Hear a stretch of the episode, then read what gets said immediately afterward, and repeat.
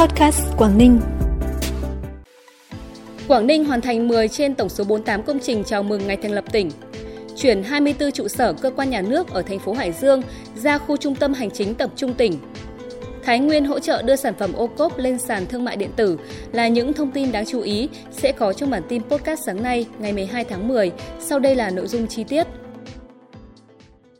Thưa quý vị và các bạn, chào mừng 60 năm ngày thành lập tỉnh Quảng Ninh, các địa phương đã đăng ký 36 công trình cấp huyện và 12 công trình cấp tỉnh. Tính đến ngày 11 tháng 10, đã có 7 công trình cấp huyện được khánh thành, gắn biển và đưa vào sử dụng với tổng số vốn đầu tư hơn 530 tỷ đồng.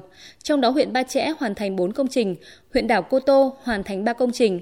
Trong số 3 công trình cấp tỉnh đã được hoàn thành, có 1 công trình đầu tư xây dựng trường học, 1 công trình cải tạo, nâng cấp đường giao thông và công trình cơ giới hóa đồng bộ hạng nhẹ lò chợ tại công ty Than Dương Huy.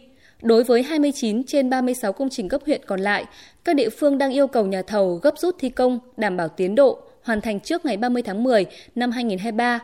Với 9 công trình cấp tỉnh, hiện đã cơ bản hoàn thiện các hạng mục, chủ đầu tư cam kết tổ chức khánh thành gắn biển và đưa vào sử dụng trong tháng 10 năm 2023. Tỉnh Hải Dương sẽ di chuyển 24 cơ quan đơn vị trên địa bàn thành phố Hải Dương ra khu trung tâm hành chính tập trung tỉnh. Khu hành chính tập trung tỉnh Hải Dương được quy hoạch với tổng diện tích gần 19 ha, gồm 2 phân khu. Phân khu chức năng ở phía bắc đường Tôn Đức Thắng có các khối nhà làm việc của các cơ quan đơn vị nhà nước, trung tâm hội nghị, sân đường nội bộ, cây xanh, quảng trường, bãi đỗ xe. Phân khu ở phía nam đường Tôn Đức Thắng xây dựng khu khách sạn và dịch vụ, hiện đã được điều chỉnh thành khu khách sạn và chung cư hỗn hợp. Dự án được phân kỳ đầu tư theo 2 giai đoạn. Giai đoạn 1 từ năm 2024 đến năm 2028, thực hiện đầu tư xây dựng các hạng mục trụ sở khối các cơ quan sở, ban ngành, sân đường nội bộ, hạ tầng kỹ thuật bên ngoài. Giai đoạn 2 sau khi hoàn thành di chuyển khối sở ban ngành và tổ chức đấu giá trụ sở cũ của các đơn vị sẽ đầu tư các hạng mục còn lại là khối nhà làm việc của Thường trực Tỉnh ủy, Văn phòng Tỉnh ủy và các ban đảng thuộc Tỉnh ủy, khối nhà làm việc của Hội đồng nhân dân, Ủy ban nhân dân tỉnh, Đoàn đại biểu Quốc hội tỉnh, khối các hội đoàn thể. Các sở ngành địa phương của tỉnh Thái Nguyên đã tăng cường hỗ trợ các doanh nghiệp, hợp tác xã, hộ sản xuất, kinh doanh trải nghiệm, sử dụng các nền tảng số. Hiện nay, Thái Nguyên đã xây dựng và vận hành hệ thống quản lý kinh doanh xăng dầu trực tuyến, duy trì phần mềm bản đồ số cụm công nghiệp làng nghề. Tỉnh cũng đã xây dựng phần mềm quản lý dữ liệu của trên 500 doanh nghiệp, hợp tác xã, hỗ trợ đưa các sản phẩm OCOP, sản phẩm công nghiệp nông thôn tiêu biểu, sản phẩm chủ lực, thế mạnh của địa phương lên sàn thương mại điện tử tỉnh Thái Nguyên và các sàn voso.vn, postmart.vn, tư vấn cho các doanh nghiệp tham gia sàn thương mại điện tử Lazada, Tiki, Xen Đỏ. Sàn thương mại điện tử của tỉnh hiện đang quảng bá giới thiệu trên 2.600 sản phẩm, trong đó có 173 sản phẩm OCOP. Sở Công Thương đã phối hợp đưa 72 sản phẩm lên 2 sàn thương mại điện tử voso.vn và postmart.vn. Bản tin tiếp tục với những thông tin đáng chú ý khác. Huyện Chi Lăng, tỉnh Lạng Sơn vừa tổ chức lễ hội văn hóa các dân tộc lần thứ nhất kỷ niệm 596 năm chiến thắng Chi Lăng.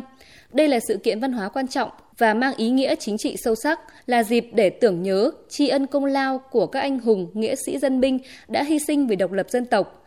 Năm nay, huyện Chi Lăng lần đầu tiên thực hiện nghi thức rước lửa thiêng, là nghi thức tâm linh có ý nghĩa quan trọng, là sợi dây kết nối giữa hiện tại, quá khứ và tương lai, trao truyền những giá trị lịch sử văn hóa truyền thống tốt đẹp cho thế hệ mai sau. Hàng nghìn người trong sắc áo truyền thống của dân tộc Tày, Nùng, Dao đã đổ về Chi Lăng để tham gia chuỗi sự kiện như liên hoan dân ca, liên hoan múa sư tử truyền thống, liên hoan nghệ thuật đường phố, hội trại văn hóa tuổi trẻ. Trong khuôn khổ lễ hội Thác Bản Giốc, lần đầu tiên Cao Bằng tổ chức tuần lễ trải nghiệm vườn rẻ tại Bản Khẩy, xã Chí Viễn, huyện Trùng Khánh, thủ phủ hạt rẻ địa phương. Đây cũng là điểm nhấn thú vị dành cho du khách trong mùa lễ hội năm nay. Ngoài trải nghiệm cùng người dân thu hoạch, chế biến món ăn từ hạt dẻ, du khách còn được giới thiệu nhiều đặc sản khác của địa phương, trong đó có các món ăn chế biến từ dẻ Trùng Khánh như bánh hạt dẻ, xôi, cốm hạt dẻ, chân giò hầm hạt dẻ hay nhâm nhi ly rượu nấu từ hạt dẻ và thưởng thức những tiết mục hát then đàn tính đặc trưng của đồng bào Tày Nùng nơi đây. Ngoài ra, du khách còn được tận mắt chiêm ngưỡng và chụp ảnh lưu niệm cùng cây dẻ cổ thụ 120 năm tuổi, cây di sản Việt Nam ngay tại Bản Khẩy. Do hợp khí hậu thổ nhưỡng nên cây dẻ ở vùng đất Trùng Khánh sinh trưởng tốt, hạt to, thơm bùi và đậm vị. Hạt dẻ Trùng Khánh đã lọt top 100 đặc sản quà tặng Việt Nam năm 2020-2021 do Viện Kỷ lục Việt Nam bình chọn. Công an thị trấn Tây Yên Tử và cán bộ phòng giao dịch số 96 Agribank chi nhánh huyện Sơn Động Bắc Giang 2 vừa phối hợp tuyên truyền kịp thời giúp một công dân không chuyển 130 triệu đồng cho đối tượng giả danh cán bộ công an gọi điện lừa đảo chiếm đoạt tài sản. Trước đó, bà Nguyễn Thị Tê, trú tại xã Thanh Luận, huyện Sơn Động, đến phòng giao dịch số 96 Agribank chi nhánh huyện Sơn Động Bắc Giang 2 để thực hiện yêu cầu chuyển 130 triệu đồng cho một đối tượng gọi điện cho bà từ số điện thoại 0356 233 975, tự xưng là cán bộ công an. Người này nói đang điều tra vụ án liên quan đến ma túy và yêu cầu bà Tê chuyển số tiền trên để phục vụ điều tra. Sau khi tiếp nhận yêu cầu chuyển tiền, giao dịch viên ngân hàng phối hợp với cán bộ công an đã tuyên truyền cho bà Tê về hình thức lừa đảo giả danh cán bộ công an gọi điện yêu cầu chuyển tiền. Sau khi được giải thích, bà Tê mới nhận thức được hành vi lừa đảo nói trên và không thực hiện giao dịch theo yêu cầu của đối tượng. Phần cuối bản tin là thông tin thời tiết. Thưa quý vị và các bạn, dự báo từ ngày hôm nay, thời tiết khu vực Bắc Bộ sẽ có chuyển biến tập trung tại các tỉnh ven biển và đồng bằng của khu vực. Cụ thể tại các tỉnh thuộc vùng núi và Trung Du nhiều mây hơn nhưng sẽ ít mưa, đêm về sáng sớm tiết trời se lạnh, vùng núi cao rét nhẹ, nhiệt độ trưa chiều ở khoảng từ 28 đến 31 độ. Trong khi đó các tỉnh thuộc vùng đồng bằng và ven biển Bắc Bộ sẽ nhiều mây, có mưa rào và dông xuất hiện nhiều trở lại từ khoảng trưa chiều nay. Do vậy nền nhiệt độ trên khu vực không tăng cao được, với thấp nhất dao động từ 22 đến 24 độ, cao nhất cũng chỉ ở khoảng từ 26 đến 29 độ. Thông tin thời tiết cũng đã khép lại bản tin podcast sáng nay. Xin kính chào và hẹn gặp lại quý vị và các bạn trong các bản tin sau.